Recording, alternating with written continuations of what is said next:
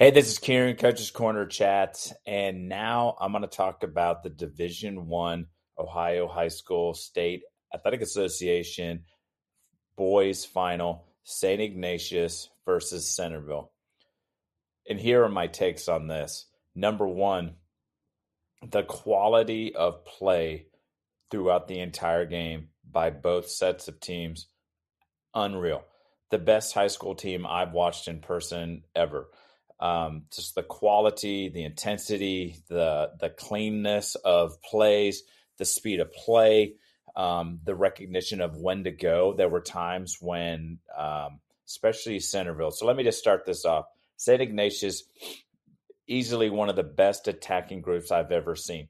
Um, the transition from defending to attacking, unreal, super fast. Um, they are very quick at their touches and passes, so lots of one twos, lots of um, third man runs, just constantly like disconnecting. So by the time as a defender, you think the ball's gone to the right. Now it's all of a sudden been deflected and it's going somewhere else. Lots of little outside touches, back heels, rolls, just sick all over the place in terms of attacking when it comes to St. Ignatius.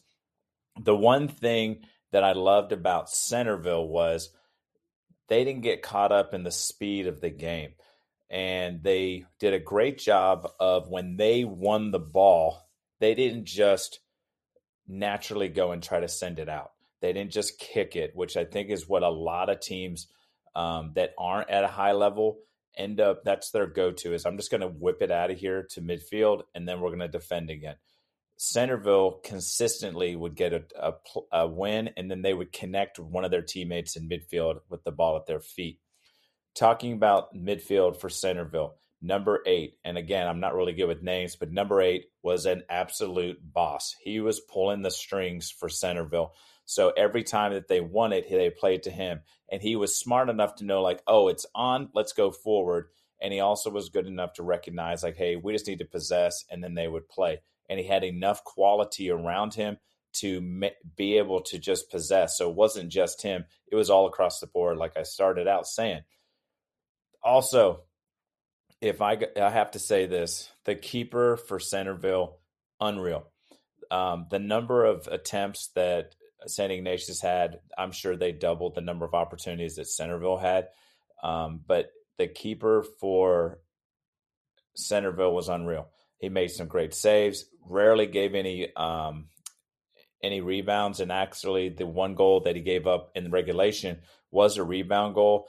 Um, but the shot was a cannon from a hard angle. Um, and he did everything he could with it. Unlucky, luck, unlucky for him, his backside defender wasn't there to uh, pressure the kid that ended up finishing for Ignatius. But the sequence that went to that goal was very much like, and I tr- I think it's the one where Arsenal has those four or five passes outside the box. I think Ozil finishes it off, and it's just all one touch. It was absolutely sick. The sequence that they put together, a crush, great save by the keeper, and then they're there to touch it in. The thing about Centerville, and I pointed this out in the D2 kind of takeaways, was they never, ever gave up. They continued to play. Um, they didn't even change, even when they went down. I think it was like 20, 25 minutes, they're down 1 0. Um, and I thought, oh man, they're gonna they're gonna come out of their shape. They're gonna come out of their their game plan, and they didn't. They stuck to it. Um, and I thought that spoke really well to them and to the coaching staff to say, look, we believe in what we're doing. We believe in what we did to get here to the state championship, and so they stayed the course um, for them. And the one thing that they had also was up front for Centerville, number seven just ginormous calves, ginormous legs. But beyond that, the ability was amazing hold up player. Um, and then his ability to turn with the defender on his back was phenomenal. Um, so he constantly would get it, and then he was smart enough to know when do I need to play it back and when do I need to make a turn. Um, and it was him who created, with I believe six minutes left, got to the end line, plays a great hard ball to the back post and it's tapped in um, by one of his teammates. And it was just so, so good. Great sequence where a guy takes a small moment and makes it big. Um, and I talk about those with my team all the time. And it's one of those where I just, again, recognize like there wasn't a whole lot there, but oh, just so good um, in terms of that, that play.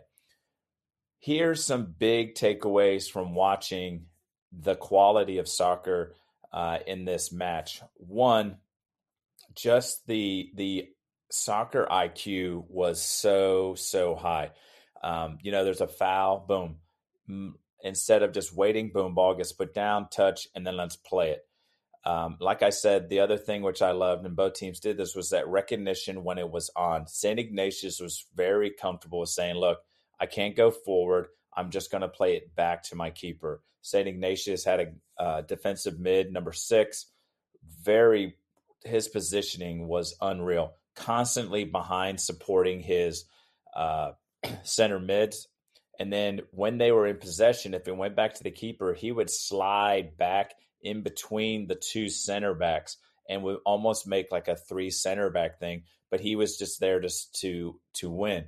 And the other thing was he knew not to overdo things, so he would get a win, and it would be one touch or two, and he always connected to one of his playmakers who were the center mids who were flying all over the place. Number one, number eleven, number one scoring the game winner. Um, those they were just everywhere, um, and it was so good. The other thing that I loved about um, that I would say I take away is the number of times that guys that were up front would come back to the ball. And I know we say this all the time, or you hear it all the time. You got to go to the ball. You got to go to the ball. Both games, Division Two, Division One, there was there was never a like a guy standing and then just waiting for the ball to get to him. It was constantly a great job of using body position, um, getting there, and then the touches when they received the ball were absolutely sick they would touch, you know, and turn, or I didn't have it and I'd play it off. And then that ball got played to like a third man run. So I was really, really impressed with how quickly um, one, Ignatius could transition from defending to attack. Um, it was quick, quick, quick, quick.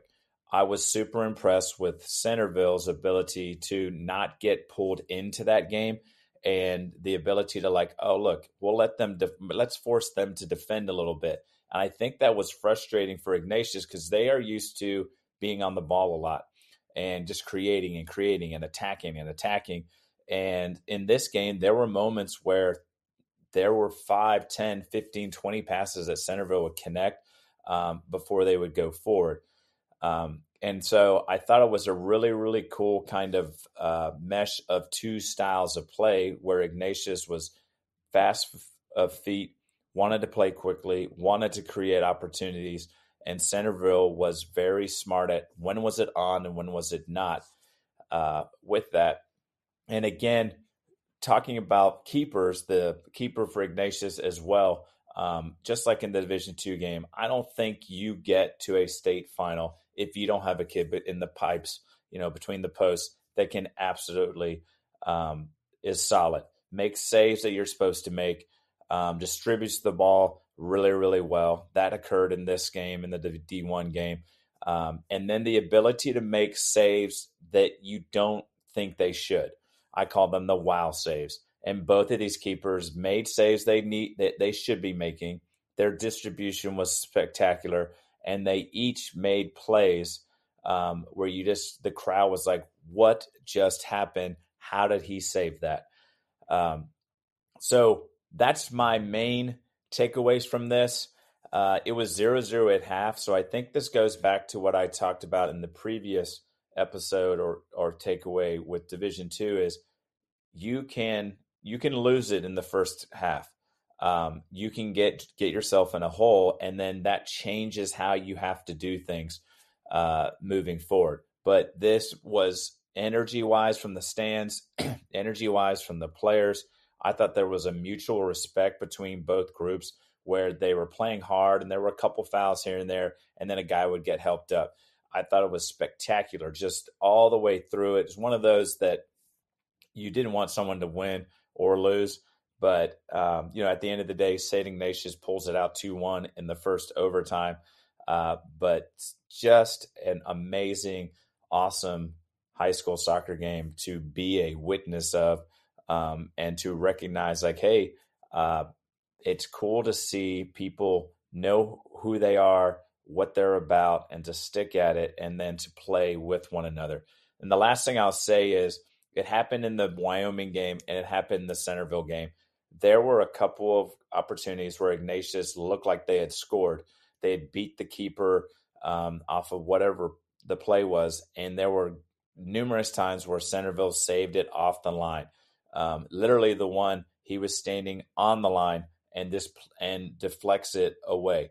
Um, another one, he gets deflected by the keeper, and his his teammate hits it out. So I think even with all of the beauty of the style of play and the quality and all that, there's still a level of grit, a level of accountability, responsibility, focus, um, the ability to get through some sticking points and then take care of it. And it happened on the other side as well. So, not to take anything away from Ignatius, they had moments where Centerville created really good quality scoring opportunities and they had to it was chaotic and they had to do their best to deal with that chaos and so i think every team that makes it through yes they're talented they're well coached and disciplined but then there's that that little percentage of of what are you going to do when you have to throw all that out and you just have to make plays and it was all over the place in both games i watched yesterday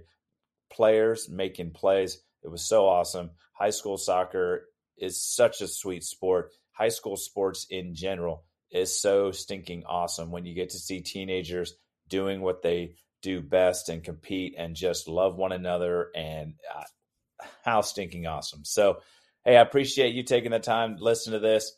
This is Karen, Coach's Corner Chats, and I'm out. Peace.